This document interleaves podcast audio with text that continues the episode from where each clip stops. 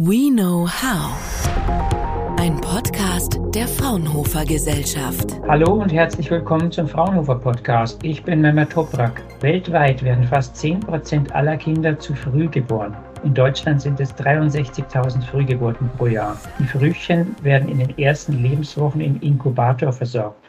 Der muss aber natürlich immer wieder gereinigt und desinfiziert werden wofür man bis heute chemische Desinfektionsmittel verwendet. Einen interessanten neuen Ansatz zu diesem Verfahren hat der Fraunhofer Forscher Thomas Westerhoff vom Fraunhofer Institut für Optronik, Systemtechnik und Bildauswertung IOSB entwickelt, nämlich die Desinfektion mit UVC-Licht. Das Projekt heißt NEO-UV-DES. Welche Vorteile das hat, das kann uns Herr Westerhoff jetzt am besten gleich selbst erklären. Hallo, Herr Westerhoff. Hallo, Herr Toprak. Schönen guten Tag. Was versteht man eigentlich unter Kangaroo Mother Care? Also Kangaroo Mother Care ist eine Methode aus der Neugeborenenmedizin, bei der das äh, Frühgeborene ähm, aus dem Inkubator herausgenommen wird und ähm, Haut an Haut an den Oberkörper eines Erwachsenen, äh, im Regel der Mutter, äh, Regelfall der Mutter gelegt wird es dient dazu, äh, einerseits die Mutter-Kind-Beziehung äh, zu festigen, indem das Kind halt den Herzschlag äh, der Mutter hört, ähm, indem es die Wärme des Körpers spürt. Und äh, es hat sich auch herausgestellt, dass Frühgeborene, die mit der Känguru-Methode versorgt werden, höhere Überlebenswahrscheinlichkeit haben, äh, weniger anfällig sind für schwere Krankheiten wie Krankenhausinfektionen, Atemwegserkrankungen. Und das ist, wenn ich das richtig verstanden habe, ja genau die Zeit, in der Sie Ihr neues Desinfektionsgerät Neo UVDES äh, verwenden. Wie funktioniert das Gerät? Genau. Also das Gerät äh, ist im Prinzip ein UV-Bestrahlungsgerät, äh, welches wir ähm, sehr speziell auf Inkubatoren hin entwickelt haben.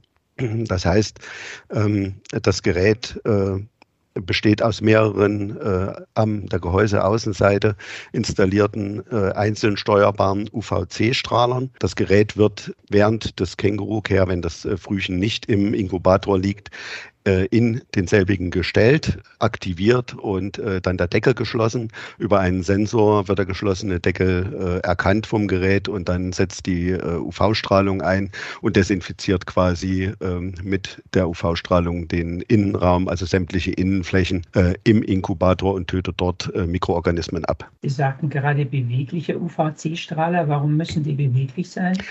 Ja, äh, beweglich äh, in, im eigentlichen Sinne äh, sind sie nicht. Wir können auf den, also es sind LED-Arrays, auf denen sich die einzelnen LEDs separat steuern lassen. So können wir, je nachdem, wie das Gerät im Inkubator steht, also es kann ja durchaus mal passieren, dass die Krankenschwester das Gerät nicht genau in die Mitte stellt. Ähm, wir haben sämtliche LED-Module mit äh, Abstandssensoren äh, ausgestattet. Es wird also der Abstand und die Schiefstellung zu den einzelnen Wänden gemessen und dann die Einzel-LEDs so angesteuert, dass wir eine möglichst homogene Bestrahlung auf den Zielflächen bekommen. Angesteuert heißt es, die haben eine unterschiedliche Strahlungsintensität jeweils. Genau, also die, äh, die Strahlungsintensität der Einzel-LEDs äh, wird äh, geregelt. Äh, Ziel ist, eine äh, möglichst gleichmäßige Bestrahlungsdosis zu erreichen. Die Dosis ist ausschlaggebend äh, für den Desinfektionserfolg. Das, die nötige Dosis ist abhängig vom Mikroorganismus, von der Bestrahlungsintensität mal Zeit. Daraus ergibt sich die Dosis.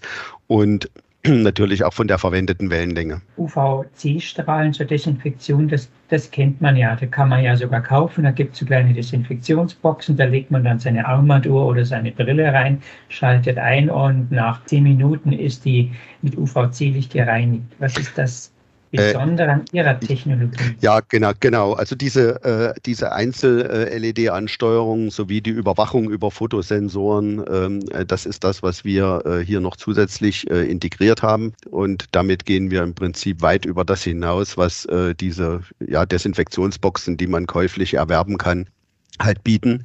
Man muss natürlich auch dazu sagen, äh, dass diese Desinfektionsboxen LEDs, wenn sie denn schon LEDs haben, es gibt natürlich auch welche, die noch klassische Quecksilberstrahler einsetzen, mit Intensitäten arbeiten, die sehr, sehr gering sind. Äh, sie hatten selbst schon gesagt, äh, man braucht mindestens zehn Minuten.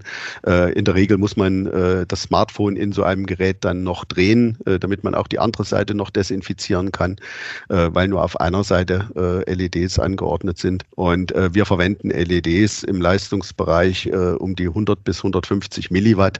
Das ist ungefähr Faktor 10 äh, stärker als das, was man in diesen Geräten aus dem Consumer-Bereich geliefert bekommt. Und äh, hierdurch sind wir natürlich dann auch wesentlich schneller in der Desinfektion. Wie schnell genau ja, also mit der Leistung, äh, die wir im Gerät verbaut haben, äh, erreichen wir eine Zieldosis von 400 Joule äh, selbst in den Eckbereichen des Inkubators innerhalb von einer Minute. Wie ist denn eigentlich der Ablauf? Geräte reinstellen, einschalten, nach einer Minute wiederkommen und ausschalten? Genau, also das Gerät selbst arbeitet vollkommen autonom. Die äh, Schwester äh, nimmt das Frühchen aus dem Inkubator heraus.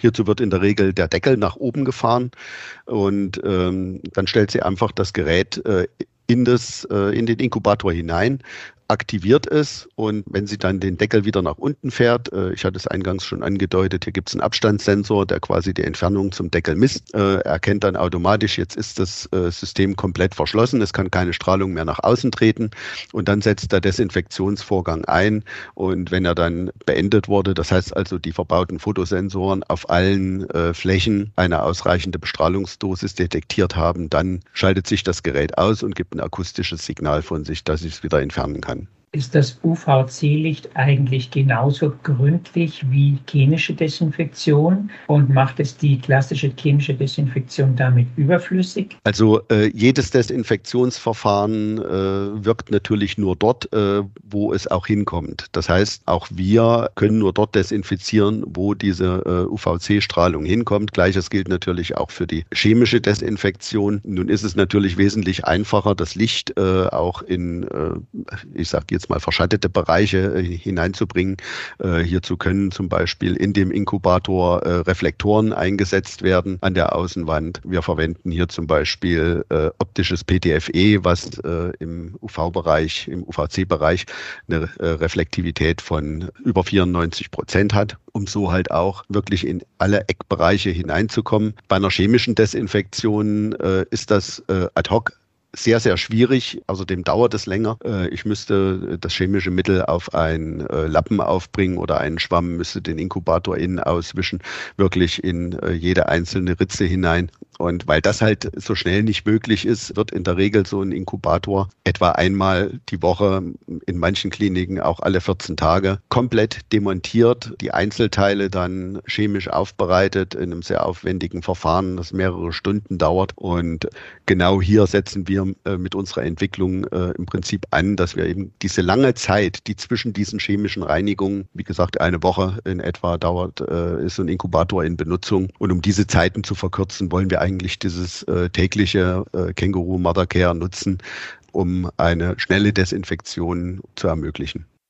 Könnte man zusammenfassend sagen, die Vorteile von Neo-UVDS wären die, dass die Technik schneller arbeitet, dass die Kosten gesenkt werden und dass der Arbeitsaufwand auch gesenkt wird, weil man den Inkubator eben nicht mehr so oft auseinandernehmen muss. Ja, genau, das könnte man sagen. Also gerade äh, mit, der, mit der Einführung der LED-Technik ähm, hat die äh, UV-Desinfektion einen Push nach vorn bekommen. Äh, klassische Quecksilberstrahler, wie sie bisher eingesetzt worden sind, arbeiten halt äh, bei 254 Nanometer. Das desinfiziert schon gut, liegt aber halt nicht im Wirkmaximum äh, der DNA-Schädigung bei 265 Nanometern. Ähm, hier äh, können wir äh, mit LEDs äh, arbeiten, äh, die eben genau diese 265 Nanometer imitieren äh, und dadurch eine wesentlich höhere äh, Desinfektionswirkung auch erreichen. Wir haben das auch in Vorprojekten äh, schon mikrobiologisch untersucht. Ähm, mit dem Uniklinikum in Jena zum Beispiel gab es ein Vorprojekt zur Aufbereitung von thermolabilen Endoskopen mit UVC-Strahlung. Auch hier haben wir mit unseren LEDs äh, ähm, deutliche Performance-Steigerungen gegenüber klassischen Strahlern erreichen können. Und auch im äh, Fraunhofer äh, Corona-Programm wurde im MOBDI-Projekt ein Desinfektionsroboter gemeinsam mit dem IPA, äh, dem Fraunhofer FEP äh, in Dresden ähm, und, und äh, mehreren anderen Instituten entwickelt. Und hier hat sich halt gezeigt, dass die UVC-Desinfektion mit den LEDs, die wir verwenden, äh, durchaus innerhalb von vier, fünf Sekunden sogar Lichtschalter und Türklinken komplett desinfizieren kann. Man kann die Technologie also auch in anderen Bereichen einsetzen, nicht nur in Inkubatoren. Man kann die Technologie auch in anderen Bereichen einsetzen. Und äh, hier bieten äh, aus meiner Sicht LEDs äh, deutliche Vorteile gegenüber klassischen Strahlern, insbesondere im mobilen Bereich. Äh, eine klassische Quecksilberdampflampe, das ist äh, quasi eine Leuchtstofflampe, die äh, keine Fluoreszenzschicht innen hat. Ähm, es sind lange Glasröhren, die sind mechanisch relativ instabil. Es kann immer wieder zu Glasbruch kommen. Es, es kann Quecksilber austreten, wenn es denn zum Glasbruch kommt. Und schon allein aus diesem Grund ist zum Beispiel auch der Einsatz im Inkubator Inkubator äh, von sich aus schon verboten, ne, weil eben diese äh, Quecksilberkontaminierungsgefahr besteht. Ähm, LEDs haben die Möglichkeiten, dass ich halt auch in der Gestaltung äh, der Strahler wesentlich freier bin. Äh, bei einer klassischen Lampe bin ich immer an äh, diese klassische Röhrendesign ähm, gebunden LEDs kann ich in einem Array frei, frei, anordnen, kann sogar verschiedene Wellenlängen miteinander kombinieren, um andere Effekte wie Fotokatalyse äh, zu triggern. Ich kann die LEDs mit Vorsatzlinsen äh, versehen, um das Licht noch äh, fokussierter auf Oberflächen zu bringen zum Beispiel. Also da gibt es durchaus äh, sehr, sehr viele Gestaltungsmöglichkeiten und das ist auch der Bereich, in dem wir hier sehr intensiv forschen. Wie kann ich so einen Strahler optimieren, um wirklich äh, den optimal an das Desinfektionsproblem anzupassen. Haben Sie eine Einschätzung, bis wann die Technologie wirklich einsatzreif ist, also oder eine Vorstellung, bis wann in ersten Geburtsstationen der Inkubator auf der Frühchenstation steht? Im medizinischen Bereich wird sich das meiner Meinung nach äh, relativ schnell durchsetzen. Ähm, nun ist es natürlich so, dass so ein äh, Projekt, wie wir das machen, äh, eine quasi Vorlaufforschung ist, ähm, eh so was als Medizinprodukt dann in den Markt kommt, muss natürlich noch das ganze Zertifizierungsverfahren äh, entsprechend der Medical Device Regulations durchlaufen werden. Äh, das wird dann sicherlich noch mal eine gewisse Zeit in Anspruch nehmen. Also ich würde schätzen, äh, dass das vielleicht im Jahr 2024, 2025 dann äh, das erste Mal eingesetzt werden könnte. Auf den Tag, da freuen wir uns, da freuen sich die Mütter und das Klinikpersonal. Danke Ihnen für das Gespräch, Herr Westerhoff, und äh, alles Gute für Ihre weitere Forschungsarbeit. Dankeschön. Fraunhofer. We know how.